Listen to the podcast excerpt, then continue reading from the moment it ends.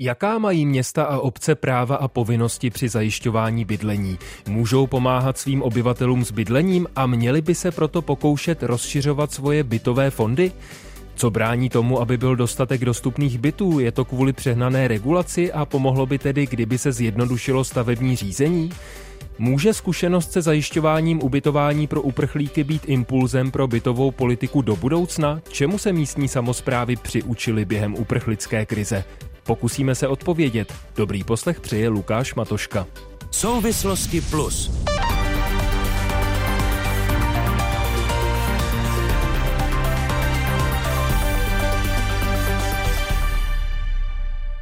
Než se dostaneme k tomu, co můžou města a obce dělat, pokud jde o bydlení, tak probereme, do jaké míry se tohle téma objevuje v kampani před komunálními volbami. Naším prvním hostem je proto politolog Miloš Gregor, který působí na Masarykově univerzitě v Brně. Dobrý den. Dobrý den. Jak se v kampani před komunálními volbami tedy téma bydlení objevuje? No, objevuje se i neobjevuje. Komunální volby jsou strašně složité v tom, že když se bavíme třeba o volbách sněmovních, máme jedno, dvě hlavní témata pro celou republiku.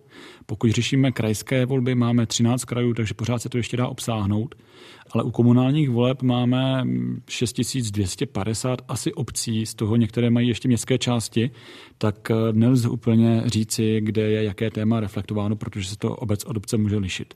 Podíváme-li se ale aspoň na ty velká města, což eh, bude Praha, Brno, třeba Ostrava, tak můžeme vidět, že téma bydlení patří mezi jednu ze stálic těch témat předvolebních eh, ve volebních kampaních ale řekl bych, že v letošních volbách je reflektováno výrazně méně, než tomu bylo třeba před čtyřmi nebo osmi lety.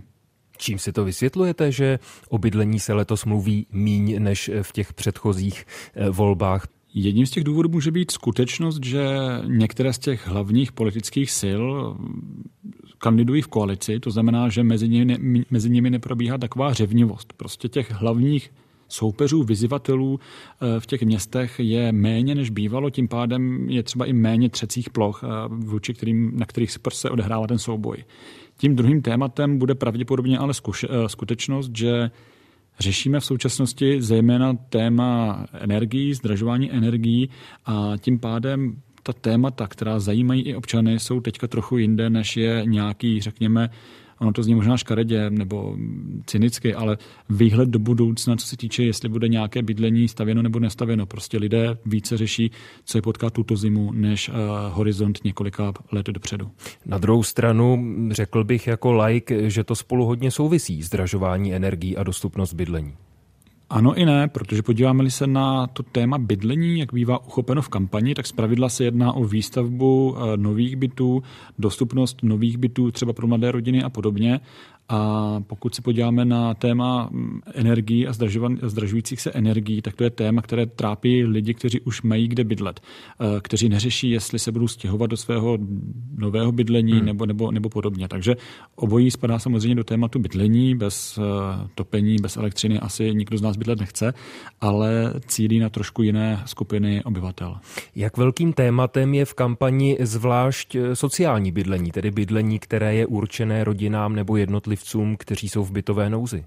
Já jsem měl možnost procházet Prahou minulý týden, tento týden jsem procházel Brnem, takže omlouvám se posluchačům, že se budu věnovat možná zejména těmto městům. Můžu vidět, že v rámci předvolební kampaně toto téma zdviháno je, zejména subjekty, které e, nejsou třeba těmi v současnosti vládními na těch radnicích, ale na plagátech a billboardech jsem to téma viděl, můžeme ho zahlédnout. Otázka ovšem je, jaká ta témata budou reflektována třeba v debatách, v diskuzích v té následující dva, tři týdny, to znamená v těch dnech, které budou nejvíce eh, rozhodující, co se týče nějakých voličských preferencí, to znamená, když se voliči rozhodují, koho opravdu budou volit.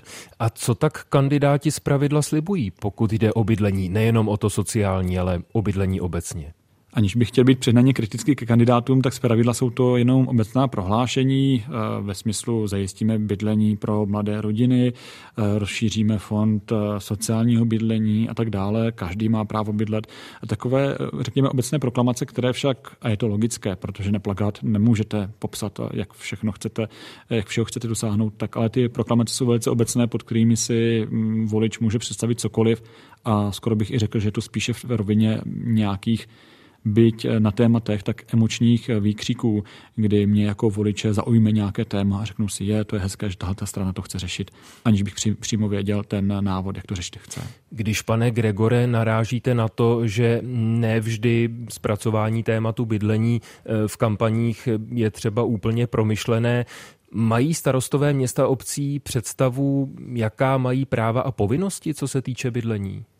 Já věřím, že ve velké většině případů to povědomí mají. Už třeba proto, že dost často kandidují znova obhajující starostové nebo lidé, kteří v tom zastupitelstvu jsou déle, to znamená, nejedná se o úplné nováčky. U těch samozřejmě také může být to povědomí vysoké, ale zároveň si dovedu představit, že třeba ještě nejsou v tom úplně zběhlí.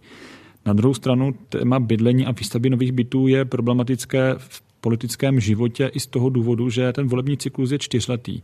A možná posluchači, když si vybaví, pokud někdy třeba chtěli stavět eh, barák nebo řešili eh, výstavbu nějakého bytového domu a koupí bytu, tak zpravidla jsou to projekty na několik let dopředu a za ty čtyři roky se nedá stihnout úplně eh, celý ten proces absolvovat. Z toho důvodu je pro politiky to téma samozřejmě důležité, protože cítí, že voliči to zajímá. Na druhou stranu jsou si vědomi toho, že téměř není v jejich silách to během toho jednoho volebního cyklu splnit. V dnešních souvislostech plus se budeme věnovat tomu, co můžou města a obce dělat, pokud jde o bydlení a o uvedení eh, k tématu se postaral politolog Miloš Gregor z Masarykovy univerzity v Brně. Děkujeme. Já děkuji. Posloucháte Souvislosti plus, diskuzi, která vnáší do problémů jasno.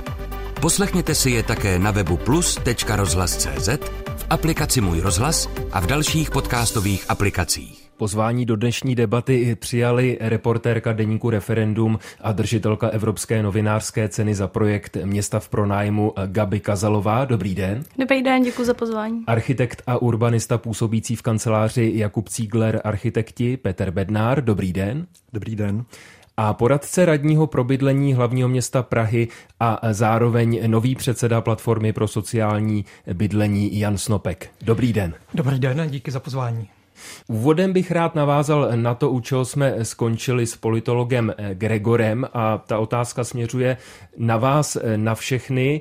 Obce mají podle zákona povinnost uspokojovat potřeby svých občanů v oblasti bydlení. Do jaké míry to ale můžou dělat, pane Snobku? No, ono je to malinko problematické, protože ta povinnost, jak je stanovena v zákoně o obcích, je formulována velice vágně. Pouze se tam říká, že obec má povinnost uspokojovat potřebu, potřeby svých občanů eh, v různých oblastech, včetně oblasti bydlení, ale vlastně to není nějak rozvedeno dál a není to nějak vymahatelné. Takže, takže z toho pro obce a města nic nevyplývá? Uh, Přímo z toho zákona o obcích nevyplývá v podstatě nic. Také některé obce se Eh, s tím vyrovnali tak, že zprivatizovali téměř eh, všechen nebo úplně všechen bytový fond a v podstatě žádnou bytovou politiku nemají. Jsou tady ale i obce, eh, které, byly, které se chovaly k tomu zodpovědněji, tolik neprivatizovaly a zvláště v posledních čtyřech, osmi letech se ta bytová politika začíná velmi zajímavým způsobem rozvíjet, ať už jde o to sociální bydlení, tak o jiné oblasti. My se k tomu, jestli by města a obce měly mít velké bytové fondy v průběhu naší dnešní debaty ještě eh, dostaneme. Když teď ale zůstaneme u té zákonné povinnosti, eh, kterou obce a města mají. Vidíte to stejně, paní Kazalová, že je spíš jenom na papíře? No já s tím víceméně souhlasím a e, je vidět e, na městech příkladu e, Teplice, která se vlastně od 90. letech víceméně zbavovala veškerých svých bytů a proto vlastně, když se chceme mluvit o jakékoliv bytové politice, tak opravdu musíme jít město od města, protože některá, některým městům zůstaly poměrně velké bytové fondy, jiným takřka nic. Potom máme města jako Ostrava, kde ku příkladu většinu uh, bytů v Ostravě vlastní velký soukromý pronajímatel, což je v případě České republiky poměrně uh, velká výjimka.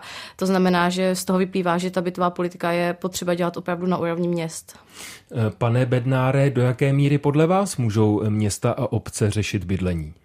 No, eh, řeší to eh, hlavně svými územními plány a tady se ukazuje, že eh, ty progresivní plány, metropolitní plán v Praze a plán v Brně, který měl za cíl vlastně přivést stavební podmínky Prahy na úroveň měst, které staví poměrně masivně sociální bydlení. Bohužel se ukázalo, že ten metropolitní plán byl výrazně naředěn, to znamená, ty parametry, které známe z Vídně, jsou u nás nepostavitelné realizovatelné a v Brně byl ten eh, plán dokonce úplně zrušen. To znamená, města vlastně teď, eh, i kdyby chtěli to sociální bydlení stavět, tak eh, nemají kde a ty parametry těch bytů budou tak drahé, že vlastně se to nevyplatí stavět jako sociální bydlení. Čili je to podle vás problém spíš územního plánu jednotlivých měst, než problém toho, že třeba nemají k dispozici byty, které by mohly pronajímat? Eh, to je, eh, ten územní plán je jenom jedna část toho, této hrozivé skládečky, proč to nejde. Další jsou stavební normy, které vlastně neumožní postavit levnou budovu. Například i ubytovna u nás musí mít stejné nároky na parkování jako čtyřhvězdičkový hotel. Ty parkovací normy, které jsou na, eh, nebo platné na, na nové byty, tak strašně prodražují výstavbu, že vlastně se nedá postavit jiný než ten současný typ bytu. To znamená, sociální bydlení je samozřejmě skvělý cíl, ale bohužel na to by se museli změnit nejenom ty plány, ale zároveň i stavební normy, které hmm. jim zatím nepřijí. Ministerstvo práce a sociálních věcí eh, přitom uvádí, že poskytování nájemního bydlení obcí je jedním z nejefektivnějších nástrojů sociální politiky každé obce. Co tedy s tím, paní Kazelová, když ale obce nemá k dispozici byty, které by takhle mohla pronajímat? No tak potom už se dostáváme uh, samozřejmě k tomu, že je potřeba stavět a uh, jak, jak tady vysvětlil pan architekt, uh, tak to je v současné době problematické. Ale já se přiznám, že já jsem obecně skeptická k tomu názoru, že za každou cenu musíme stavět, chceme-li, chceme-li zajišťovat dostupné bydlení. Um, já samozřejmě neříkám, že nemáme stavět vůbec, to by byl nesmysl, ale na druhou stranu uh, si myslím, že pořád ještě velký prostor uh, pracovat uh, s těmi bytovými fondy, které ty obce mají a případně se bavit o tom, jak ty obce mohou ty bytové fondy rozšiřovat z bytů, které už existují a stojí. Takže já bych nerada, abychom přijali za úplně jednoznačnou nějakou výchozí perspektivu, že je nutné začít ve velkém stavět. Minulý týden byl hostem Interview Plus bývalý starosta Svitav Jiří Brídl z KDU ČSL a on popisoval, jak si město za jeho vedení při privatizaci záměrně ponechalo část bytu, aby je potom mohlo pronajímat těm, pro které je to bydlení hůř dostupné. Tak si ho teď můžeme poslechnout. Dneska, když se podívám do rozpočtu města Svitav, tak příjem z nájmu, z bydlení je docela zajímavá položka, je to v desítkách milionů korun, která teď už funguje docela dobře, protože samozřejmě nejdřív se muselo všechno vrátit do bytového fondu a bytový fond opravit, protože ty byty nebyly v pěkném stavu. Teď, když jsou ty byty opraveny, tak to je, to je důležitý a je tady možnost teda občas přidělit i nějaký byt, který se uvolní. Chápu města, které, podívejte se, v tom roce, v těch 90. letech byly města, které rozpadla infrastruktura, strašné problémy a samozřejmě hledali se příjmy. No tak se prodávaly majetky například nerozumně, tak to byl bývalý dlouholetý starosta města Svitavy Jiří Brídl z KDU ČSL. Mě by ale zajímalo, je to nutně vždycky výhoda, když má obec nebo město ve vlastnictví spoustu bytů? Není to někdy třeba i přítěž, že se o ty byty musí potom starat třeba i nákladně, paní Kazelová? Tak samozřejmě, že řada těch bytových fondů eh, byla zanedbaná. Současně ta města většinou měla prostředky na to, aby je opravovala. A, a já nějakým způsobem chápu, eh, když eh, město řekne, byla tady covidová pandemie, měli jsme vysoké náklady, potřebujeme finanční prostředky, začneme se zbavovat majetku, který je nákladný na opravu a začneme prodávat. Ale myslím si, že z dlouhodobého hlediska je to zkrátka krátkozraké, protože často ty byty jsou na lukrativních pozemcích, to znamená na místech, které mají do budoucna velký potenciál a současně ve chvíli, kdy se město dál zbavuje, tedy dál privatizuje, eh, dál se zbavuje toho svého majetku, tak tím přichází o úplně jedinečný nástroj, jak dělat jakoukoliv bytovou politiku. Takže hmm. pro mě jako z dlouhodobého hlediska um, i, i, i vlastně z toho finančního uh, to nedává smysl. Mělo by se tedy přehodnotit to, co od města nebo od obce očekáváme a dočkáme se třeba toho, že jednou i v České republice většina města obcí bude zároveň velkými pronajímateli, pane Bednáre? Eh, nedočkáme, protože, nebo eh, za našich životů a za nějakých jako standardních eh, věcí, které se asi dají očekávat, města typu Vídeň, Curych a Stockholm, které mají velký podíl sociálních a družstevních bytů, se tímto zabývají 50, 60 a, a, a déle let. To znamená Praha nebo Brno nebo jakékoliv další město, které s tím začíná teď, tak možná za dalších 50 uvidíme výsledek. Tak je důležité říct, že i ty města, která patří ke špici se sociálním bydlením, tak tam tvoří jenom zhruba tři třetinu celkového bytového fondu. A zároveň na to, aby bylo možné postavit sociál, dostatek sociálních bytů, je potřeba tak jednoduchých pravidel, že, ze kterých vlastně těží úplně všichni. Zase Vídeň, Curych nebo Stockholm patří na špici Evropy nejen ve výstavbě sociálních bytů, ale i ve výstavbě eh, komerčních bytů.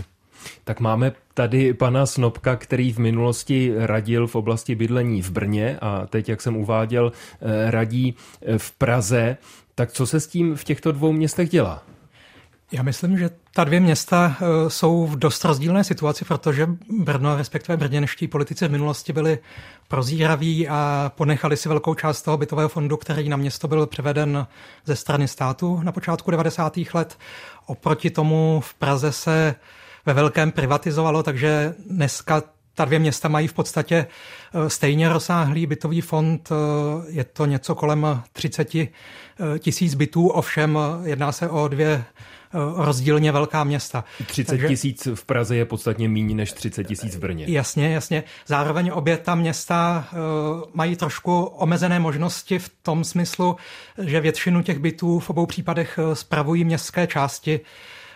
To znamená, že i když se ta velká radnice rozhodne že bude dělat nějakou zodpovědnou eh, sociální bytovou politiku nebo politiku dostupného bydlení, tak eh, stále tahá za kratší konec provazu, protože eh, konkrétně Praha třeba z těch, nece, z těch zhruba 30 bytů, mám na mysli magistrát, má 30 ve své zprávě mm-hmm. 7 tisíc bytů, zbytek mají městské části a každá z těch městských částí má svoje vlastní pravidla, svoji vlastní politiku, kde ještě tak jako na té Velké Praze se každé čtyři roky uh, obměňuje uh, ta politická reprezentace a spolu s tím se obměňují také uh, dost často ta pravidla, takže tam chybí nějaká kontinuita, chybí tam nějaká dlouhodobá politika, dlouhodobé koncepce. Dáváte tedy zapravdu tomu, co úvodem naší dnešní debaty říkal politolog Gregor, že vlastně nevýhodné je, že se často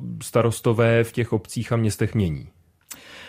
Určitě je to velká komplikace a taky jak eh, pan politolog Gregor zmiňoval, eh, že ta výstavba je eh, nějaký dlouhodobý proces. Z toho důvodu se domnívám, že by prvé řadě se mělo mm, přistoupit k tomu, že se už nebude nadále privatizovat. Ve druhé řadě, že se využijí ty městské byty, které jsou nevyužité.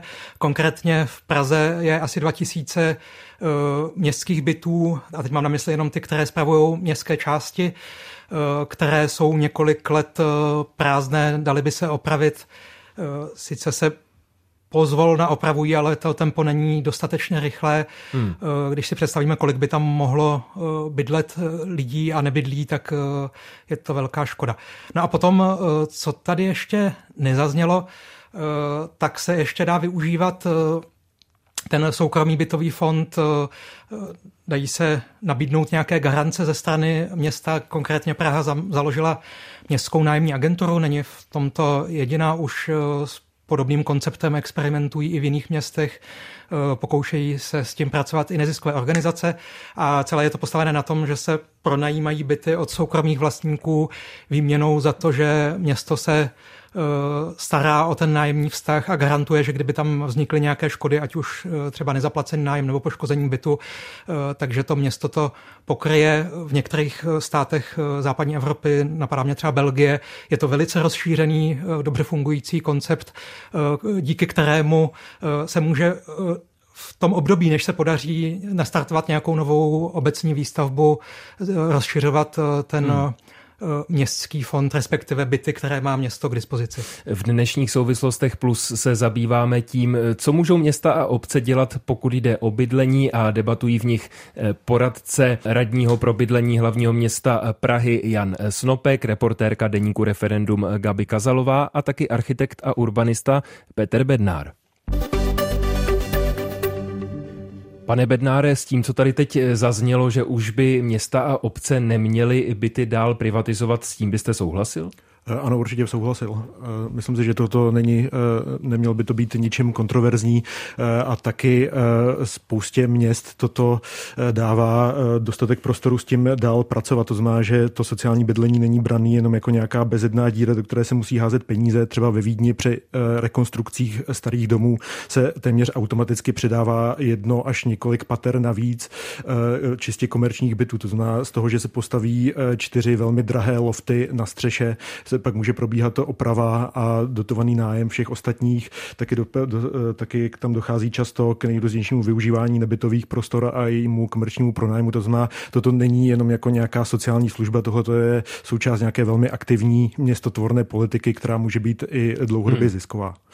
Vy ale, pane Bednáre, pokud jsem vás správně poslouchal a správně jsem vám porozuměl, považujete za hlavní problém to, jak je v Česku nastavená regulace, tedy především asi stavební řízení.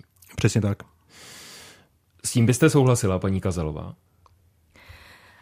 No já si myslím, že jedna věc je, pokud se bavíme o územních plánech a druhá věc je samozřejmě, pokud se bavíme o nedávno schváleném stavebním zákonu a o tom, a, a, o tom, jaké vlastně tady mají podmínky developeři na soukromém trhu a to vlastně, jak mohou, jak, jak mohou stavět nebo nemohou. A já aniž bych uh, chtěla nějak rozpojovat to, že to stavební řízení uh, v Česku je není úplně ideální, tak současně musím říci, eh, že mi vadí, pokud je to vydáváno za hlavní způsob řešení krize bydlení. To znamená, pokud se zde tvrdí, že musíme zrychlit stavební řízení, často se tak děje na úkor participace občanů, připomínkování, zapojení občanské společnosti a abychom vlastně vyřešili to, že nájmy a ceny bytů jsou nedostupné. Tak s tímto bych nesouhlasila. Hmm.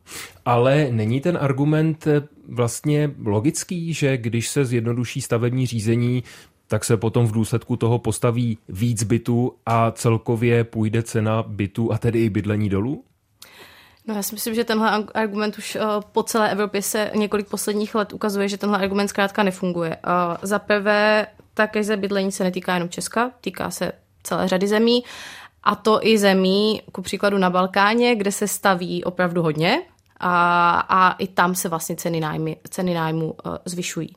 A to znamená, že podle mě nejde jednoznačně říci, že ve chvíli, kdy tady budeme uh, stavět, bez toho, abychom se ptali, co vlastně stavíme, hmm. tak v takové chvíli automaticky půjdou uh, ty ceny dolů. Pro mě ten hlavní problém je to, že se vlastně neptáme, co se staví. Ty ceny by šly dolů ve chvíli, kdyby se stavilo dostupné bydlení, ale ty ceny nepůjdou dolů ve chvíli, kdy se bude stavět uh, bydlení, které se prodává na investici. Pane Bednáry, tak kde je záruka, že když se bude stavět víc bytů, že se bude stavět i víc dostupných bytů? Eh, jako nic jako dostupný byt neexistuje, dostupnost vzniká s tím, že je dostatek nabídky. Eh, myslím, že dobrý příklad je Stockholm. Tam samozřejmě mají velkou tradici v sociálním bydlení. Každopádně aktuální čekací doba na sociální byt ve Stockholmu je 9 let. Eh, naštěstí dobrá zpráva. Před v roce 2015 Stockholm schválil strategii postavit do roku 2030 130 tisíc bytů. Tato stavba, stavba už probíhá a ve srovnání s posledním rokem nájmy ve Stockholmu klesly o 5%. 5% samozřejmě není nic extra, ale určitě to je lepší než 20% nárůst v českých hmm. městech za stejnou dobu. Co říkáte na tenhle konkrétní příklad, paní Kazalová? Já se přiznám, že nejsem expertka na Stockholm, ale i když tu vlastně už uh, zmiňujeme tu Vídeň, uh, tak je podle mě velký rozdíl, když uh, se staví byty, uh, ať na soukromém trhu, nebo uh, pokud, je, pokud je vlastní přímo město, ve chvíli, kdy ty byty mají regulovaný nájem. Uh, protože když vlastně jako kdyby velkou část toho bydlení v tom městě přesunete do netržního sektoru, to znamená lidé tam bydlí za nějaký dostupný nájem, tak v takové chvíli se vlastně ty ceny automaticky začnou tlačit dolů, protože v takové chvíli si člověk může vybrat, že bude bydlet v bytě, který si může dovolit zaplatit. A tím pádem vlastně ty ceny nájmu nemohou být eh, přemrštěné. Zatímco ve chvíli, kdy stavíte eh, byty, které se následně prodají na investice a ku příkladu klidně zůstanou prázdné a neobydlené, tak eh, v takové chvíli vy vlastně jenom šponujete tu poptávku nahoru, protože je poptávka potom kupovat byty. A to je něco jiného než poptávka uh, potom, potom bydlet. Hmm. A to znamená, že ty ceny nemovitostí nahoru šponuje to, že uh, bydlení se považuje za výhodnou investici a že uh, v podstatě různí investoři, ale i jednotlivci uh, chtějí kupovat byty, uh, protože je to dobrý způsob, jak uložit své peníze a v takové chvíli ty ceny vlastně šponují nahoru. Pane Snobku, jaká je vaše praktická zkušenost, když jste byl poradce v Brně nebo když teď jste poradcem radního na úrovni hlavního města Prahy. Potvrzuje to spíš argument, ta vaše zkušenost, že když se víc staví, tak to vede k větší dostupnosti bydlení nebo ne? No já musím říct, že se v obou těch městech věnuju spíše tomu sociálnímu bydlení. Konkrétně v Praze ta gestce vlastně je rozdělená mezi několik eh, radních, eh, ale jinak musím říct, eh, že bych v obecné rovině spíš souhlasil s tím, co říkala Gabi Kazalová. Eh, myslím si, že nestačí eh, podporovat to, aby se hodně stavělo, ale důležité je, eh, co se staví a důležité je taky nějakým způsobem regulovat to využití těch bytů pro investiční účely. Hmm. Pane Bednáre? Eh, jo, eh, myslím si, že to, to, co se staví a kde se to staví, je samozřejmě extrémně důležité. Eh, problém Prahy konkrétně je, že v posledních deseti letech se do zázemí, do polí a lesů za Prahou přestěhovalo 150 tisíc lidí, zatímco do centra Prahy jenom 90 tisíc lidí, což je hrozná škoda, protože třeba zpráva OECD, OECD pro Českou republiku říká, že hlavní problém nedostupného bydlení je právě nedostatečná komerční nabídka a jako první řešení navrhuje navrhuje, že by se tato nabídka měla zvýšit. Samozřejmě jako v dalších bodech navrhuje i sociální bydlení, eh, bytové fondy a další věci, ale myslím si, že ten vztah mezi jednoduchostí komerční výstavby a dostupností a, nebo vůbec jako možností stavit sociální byty je velmi zřejmý. Eh, Vídeň postaví třikrát tolik bytů na, na tisíc obyvatel, co Praha hmm. a dvě třetiny toho, co postaví, jsou stále komerční byty. To znamená, i kdyby nepostavil ani jeden sociální byt, stále Vídeň postaví nejvíc bytů v Evropě. Tak pokud je jedním z problémů Česka jak říkal pan Bednár, nedostatečná komerční nabídka, tak nemělo by se nakonec, a obracím se na vás, paní Kazelová, hledat takové řešení bytové situace, kdy samozprávy budou spolupracovat s developery? Tak eh, já si myslím, že to je jeden z těch eh, z těch základních věcí, eh, které se navrhují. Otázka je, jak ta spolupráce má vypadat a co vlastně ty města po těch developerech mohou chtít. K tomu jsem právě mířil, děkuju. A takže já samozřejmě si myslím, že bez toho soukromého sektoru se to, se to neobejde. A otázka je, a bylo to tady zmiňováno a panem Bednárem, a vlastně ta města jako mohou chtít a potom developerovi, aby se tak jako teď vlastně Praha po developerech chce, aby se podíleli hmm. ku příkladu na nákladech infrastruktury, tak stejně tak ta města potom developerovi zkrátka mohou chtít, aby eh, část těch bytů, které vzniknou, eh, byly nějakým způsobem regulované. Takže když teď eh, z Prahy i z Brna zaznívá, chceme na konci toho příštího volebního období stavit tolik a tolik nových bytů každý rok, tak ta diskuze není o tom, jestli to bude na základě spolupráce se soukromým sektorem, sektorem, ale ta diskuze je o tom, jak ta spolupráce bude nastavená. Tak já předpokládám, že Praha se asi bude řídit uh, tou v loni schválenou uh, strategii bydlení, a která podle mého je uh, ku příkladu málo ambiciózní. To znamená, uh, je to dokument, který tuším vznikl po 17 letech myslím od roku 2004, vlastně první dokument, který nějak vytyčuje, jak má Praha řešit politiku bydlení a je to vlastně e, dokument, který je celý postavený na tom, že je potřeba stavit a je potřeba stavit ve spolupráci se soukromým sektorem, ale jak jsem zmínila, právě to, co to, co po těch developerech vlastně můžeme chtít, tak tam je velmi vágně, anebo vůbec řečeno. Ještě jednou tady zmíním dvě největší česká města, Prahu a Brno, pak doufám, že nebudeme mluvit eh, jenom o nich. Obě tahle města teď plánují, že budou podporovat i družstevní byty. Měl byste představu, pane Snobku, až tyhle družstevní byty v obou městech budou, podle čeho se budou vybírat lidé, kteří by tam žili? No tam je otázka, zajímavá otázka, na jakou, na jakou vrstvu obyvatelstva to bude mířit. Kolem toho se vedly hodně diskuze. Eh, někde to bylo nastaveno tak, že vlastně by na to nedosáhla úplně ta nižší střední třída, ale spíše ti, eh, co mají více prostředků. Přímo ta kritéria teď úplně neřeknu, ale co mi přijde jako zásadní věc, je, aby pokud to město vloží svůj pozemek a stane se členem toho družstva, aby mělo nějakou záruku, že ty byty zůstanou družstevními byty, aby se nestalo to, co se dělo v celém porevolučním období. Že se budou privatizovat, že byla čehož vy nejste zvýhodňována družstevní výstavba a potom po nějaké době ty družstevní byty normálně byly přeměněny na Eh, vlastnické bydlení. Změnilo se to na společenství vlastníků bytových jednotek a eh, vlastně ta forma toho eh, kolektivního spoluvlastnění vlastně tím pádem vymizela. No dobře, ale nebude to k tomu v takové zemi, jako je Česko, vzhledem k tomu, jak oblíbené tady vlastnické bydlení je, stejně směřovat, že ty původně družstevní byty se nakonec stanou soukromými? Já myslím, že potřeba hledat eh, nějaké pojistky, které by k tomu nevedly, protože eh, potom by to vlastně zase znamenalo, že se jenom eh, zvýhodní nějaké movitější části obyvatelstva tím, že město jim tam vloží ten pozemek a zase na ty méně příjmové skupiny obyvatel se zapomene. Co když to ale paní Kazalová ti družstevníci budou chtít, aby ty byty byly jednou jejich? to zřejmě asi budou a uh, já si myslím, že tady v tomhle kontextu je uh, velmi zajímavý uh, příklad právě třeba Ostravy, kde vlastně tamnější obyvatele vnímají jako svou velkou životní nespravedlnost to, že bývalé byty OKD, které vlastně byly zprivatizovány jako celý bytový fond Zdeňku Bakalovi, takže o jim vlastně bylo slíbeno, že je jednou dostanou a nikdy je nedostali. A já tuhle emoci do velké míry chápu.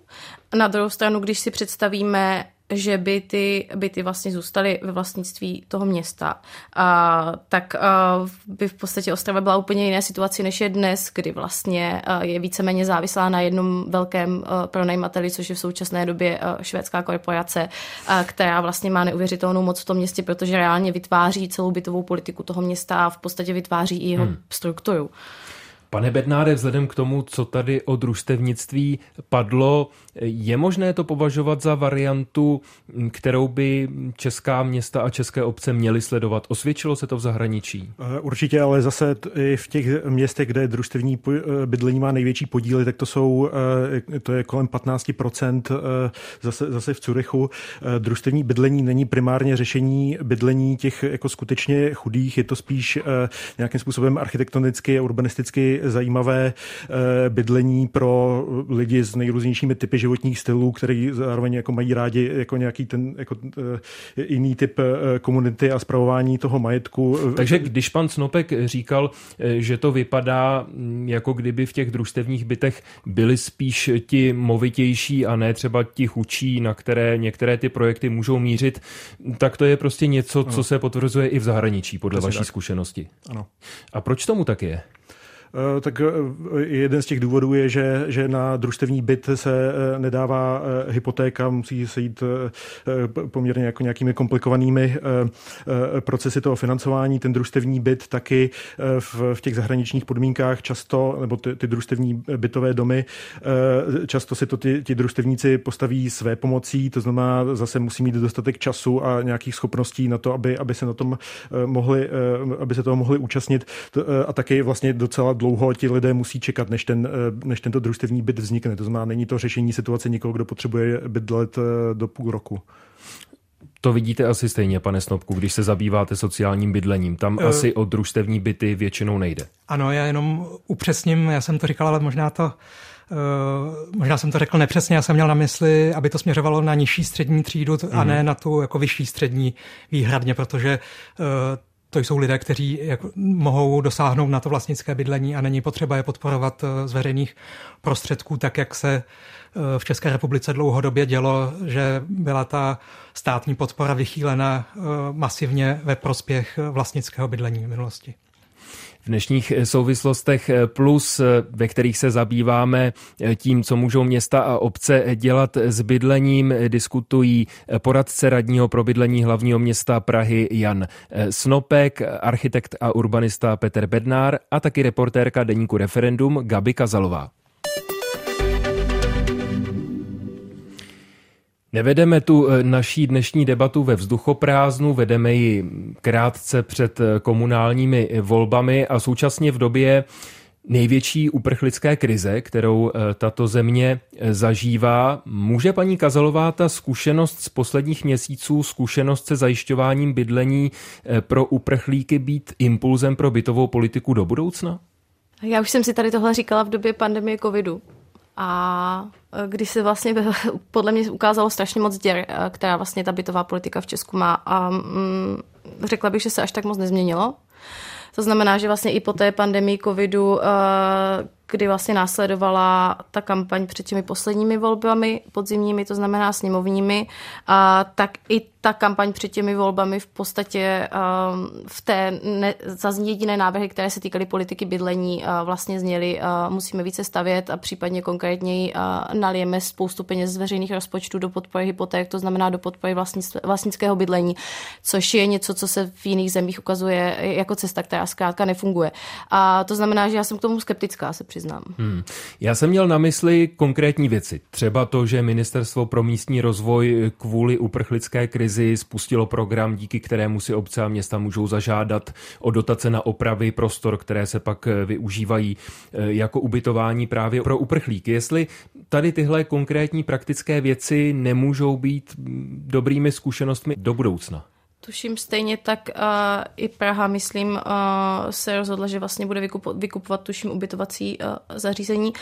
Uh, Jistým impulzem to samozřejmě uh, být může, ale když to postavíme vedle toho tlaku, který ten na trh bydlení vlastně teď bude ve chvíli, kdy zde přibylo spoustu dalších lidí, kteří zkrátka někde potřebují bydlet, kteří nemají dost prostředků, uh, tak je to pořád kapka v moři.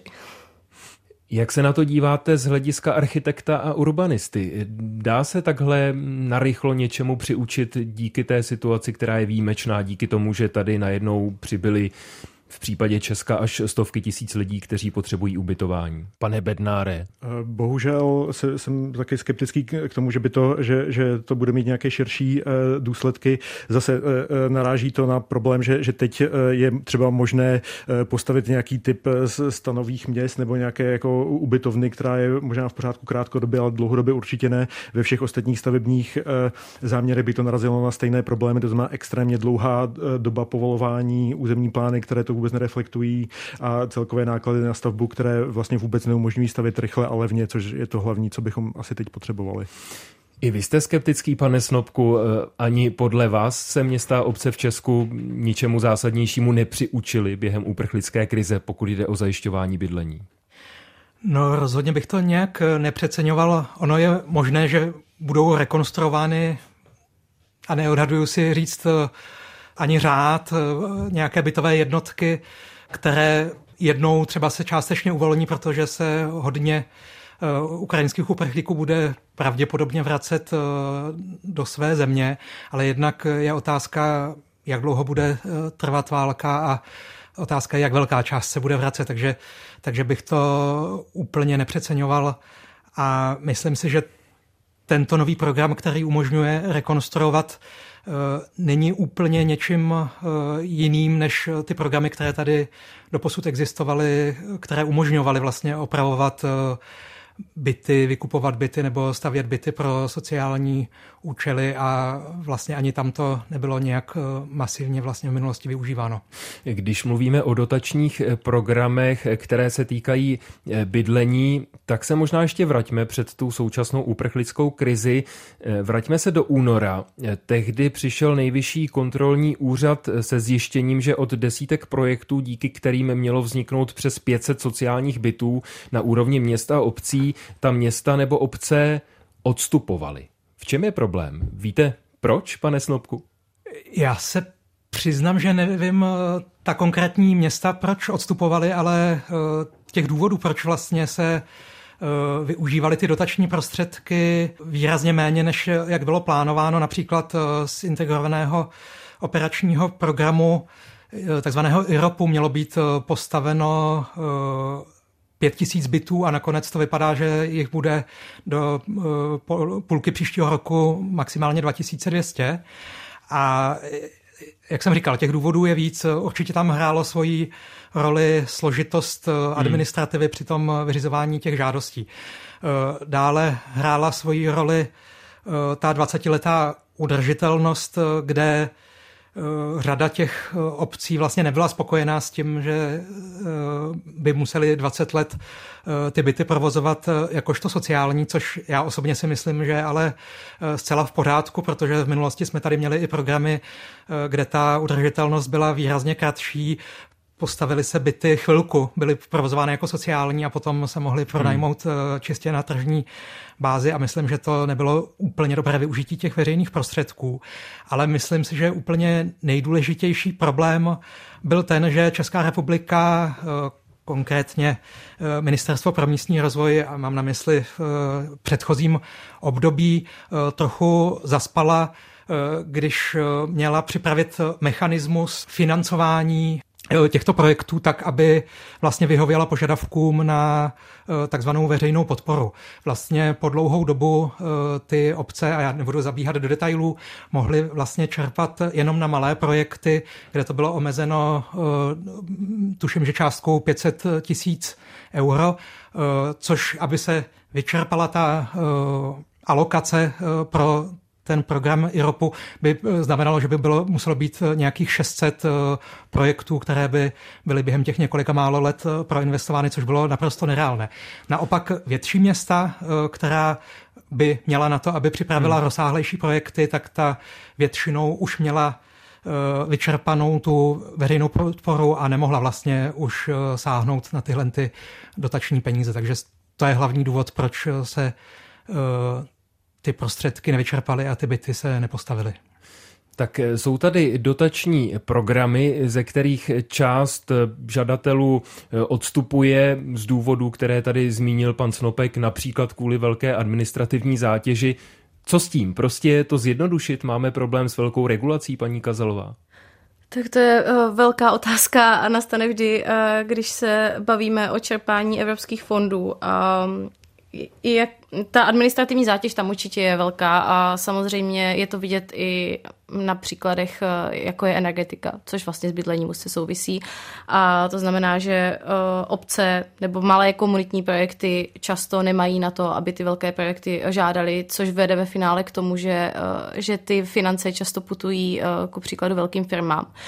A, ale obecně si myslím, Přiznám si, že neznám podrobnosti přímo tady tohoto dotačního programu, ale uh, ku příkladu vlastně v tom obrovském uh, balíku evropských peněz, uh, Recovery Funds se to jmenuje, což, jsou, což je vlastně program na obnovu po covidu, tak to byla vlastně ku příkladu možnost, kde vlastně jednotlivé členské země mohly poměrně velké prostředky nasměrovat třeba právě do výstavby, mm-hmm. do výstavby dostupného bydlení. A vlastně většina zemí to ani neudělala. Takže je také otázka, kam se rozhodnou vlastně ty členské státy ty prostředky alokovat. Držme se ale sociálního bydlení a teď by mě zajímal, pane Bednáre, pohled váš, pohled architekta, urbanisty. Řekněme, že konkrétní město chce ve větším množství začít zajišťovat sociální bydlení. Jak by si přitom mělo počínat, aby třeba nezamýšleně nevybudovalo vyloučené lokality? Sociální bydlení musí být distribuováno v rámci města eh, tak, eh, aby právě k tomuto nedocházelo. To znamená, ne, nemůže být postavena jenom jedna čtvrť eh, sociálního bydlení, což je pak zpravidla stigma a za trest. Takhle se to ale bohužel většinou chápe. Každopádně ten proces ze západních měst, má stavit ty sociální byty všude, by u nás nešel. V podstatě jaká, jakýkoliv stavební záměr už teď se okamžitě setká s okamžitými protesty a to je bydlení bydlení pro relativně bohaté. Eh, momentě... Promiňte, a setkal se takhle nějaký záměr vybudovat sociální byty s takovými protesty u nás? Ehm, ne, protože žádný ani zatím eh, nehrozilo, že by v nějakém dostatečném eh, měřítku vznikal a v momentě, kdyby ho nějaký starosta nebo starostka schválil, tak tím ukončí svoji politickou kariéru. Já si myslím, že Aha. česká veřejnost by tohleto absolutně odmítla. Myslím si, že by docházelo k násilnostem od, od všech sousedů. Ve Vídni a v dalších městech se zase ukazuje, že jediná možnost, jak postavit dostatek sociálních bytů, je prakticky vyloučit veřejnost z projednávání. Například eh, pan Michal Chorher, eh, devět let zástupce za zelené a ředitel městské bytové výstavby ve Vídni, řekl, že za těch devět let se nenašel jediný funkční model toho, aby participace s, s místními fungovala na stavbě nových sociálních bytů. To znamená, veřejnost může říct, jaka, jakou chce barvu fasády, může říct, jaký typ stromu chtějí v ulici, ale nemají možnost ve Vídni eh, říct, eh, jestli někde můžou nebo nemůžou být sociální nebo komerční byty a díky tomu můžou postavit jedno i druhé. U hmm. nás je tento odpor tak obří, že se nedá postavit ani byt pro relativně bohaté, to znamená, nemůžeme v podstatě ani přemýšlet o tom, že by šlo stavět byty pro, eh, vnímané jako pro ty chudé. Takže je to odpor veřejnosti, české veřejnosti vůči nové výstavbě obecně, ne odpor zvlášť vůči výstavbě sociálních bytů. Přesně tak, ale v momentě, kdy nastane ta sociální výstavba, nebo by měla nastat, tak to si ty protesty ještě mnohem, mnohem zhorší, eh, než, než jaká je ta úroveň eh, teď. Takže přece jenom podle vás, podle vašich zkušeností, by výstavba sociálních bytů ve větším měřítku vyvolala větší emoce než výstavba jiných bytů? Eh, myslím si, že ano, ale samozřejmě jako zase dá se to udělat dobře, dá se to udělat kvalitně, dá se to udělat tak, že by to lidé vítali, ale to by vyžadovalo opět eh, jiné stavební normy, jiné územní plány a jinou vnímavost veřejnosti vůči jakýmkoliv eh, stavebním záměrům hmm. v rámci jejich města. Paní Kazalová, s tím se taky setkáváte jako novinářka, když se zabýváte tématem bydlení, že by v české veřejnosti byly určité obavy spojené právě s výstavbou sociálních bytů nebo se zřizováním sociálního bydlení vůbec? Tak asi si všichni vzpomeneme uh, na to, jak uh, česká veřejnost reagovala jako příkladu na to, když se v nějaké obci měl postavit třeba domov pro handicapované. A, takže a, asi si to dovedu docela živě představit, ale myslím si obecně vlastně, že ten požadavek na nějakou jako heterogenitu nebo na to, aby uh, ty byty zkrátka nebyly koncentrovány na jednom místě, ale aby byly rozmístěné, tak to je vlastně základní požadavek, který provázel i projekty, jako je Housing First uh, hmm. v Brně, o čemž asi může líp než já mluvit Jan Snopek. A, a tam se to víceméně jako kdyby podařilo, jo? to znamená ty byty sociální, které sloužily k zabydlení rodin v bytové nouzi, a tak byly potom městě nějakým způsobem rozmístěny přesně, aby se nestalo, že, že se na to použije jeden dům ve vyloučené lokalitě. A, takže tenhle princip se vlastně jakoby uplatňuje nějakým způsobem podle mého. A otázka je, eh, do jaké míry, jak kde a jak se vymáhá. Protože ku příkladu v Ostravě a, a eh, poslední vlastně projekt sociálního bydlení, který jsem tam sledovala, do kterého poskytoval byty právě soukromý pronajímatel, tak jsem se v podstatě nebyla schopná dozvědět, v, jak, v jaké lokalitě se ty byty nachází. A z rozhovoru s místními vyplynulo, že jsou ve vyloučených lokalitách. A to znamená, že ta otázka je vždycky, do jaké míry ty projekty vlastně tohle dodržují skutečně, přestože na tom papíře to je vlastně. Hmm. Tak pane Snobku, vy jste radil s projektem sociálního bydlení v Brně, teď s tím radíte v Praze. Jaký je ten váš recept na základě vašich zkušeností na to, aby projekt výstavby sociálního bydlení nebo zřizování sociálního bydlení vůbec byl úspěšný? Tak ono ani v jednom z těch dvou případů vlastně se příliš nedá hovořit o výstavbě, tam spíš se využívaly hmm. ty existující eh, byty. Využívaly se tedy byly byty, které byly opravené byty? Byty, které byly opravené, což často jsou byty, které jsou rozptýlené ve větších domech, uh, takže to už samo o sobě umožňuje obsadit jenom některé z nich těmi lidmi z toho pořadníku na to sociální bydlení, ale myslím si, že obě ta města se s tím potýkají, protože ty bytové fondy, které Eh, radnice spravují, jsou na území města rozmístěny eh, nerovnoměrně. Eh, například v Praze téměř polovička všech bytů, které spravuje magistrát, je v jedné městské části. Potom naopak ve většině dalších městských částí nemá magistrát nic, takže s tím se vlastně nepracuje úplně jednoduše, ale pak je tady ještě možnost nějakým způsobem se domluvit s městskými částmi, které mají svůj bytový fond a je tady možnost, že se jim třeba zaplatí eh, rekonstrukce těch bytů a výměnou za to potom se eh, část těch bytů obsadí eh, lidmi, kteří jsou doporučeny ze strany magistrátu a tím se vlastně zajišťuje nějaký rozptyl těch sociálních bytů. Ale pořád se tady bavíme o desítkách, maximálně hmm.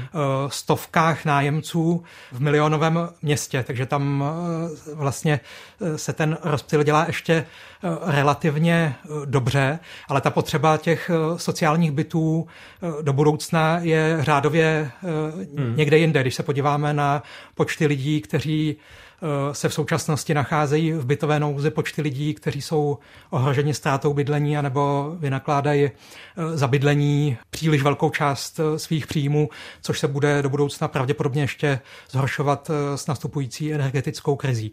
Takže ta potřeba je mnohem větší, než než kolik je k dispozici teď těch bytů asi v jakémkoliv z českých Eh, měst a bude potřeba nějakým způsobem kombinovat různé zdroje, hmm. jak jsem říkal, snažit se spolupracovat ano. i s těmi soukromníky, eh, stavět, byť ty postavené byty budou až za relativně dlouho, využít ty neobsazené byty a tak dále. Řekl jste tedy, že sociálních bytů je nebo bude zapotřebí řádově víc, než jich je teď k dispozici. To znamená, když Ministerstvo práce a sociálních věcí nedávno informovalo, že díky celorepublikovým pilotním projektům Housing First, eh, na kterých se podílíte, bydlí víc než 700 lidí a ministerstvo to vydávalo za velký úspěch, protože tito lidé by jinak eh, nebydleli. Tak to, když se na to podíváme z hlediska čísel, tak velký úspěch zas není.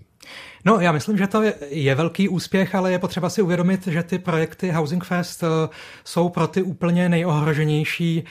To jsou ti, které by jen tak někdo jiný neubytoval.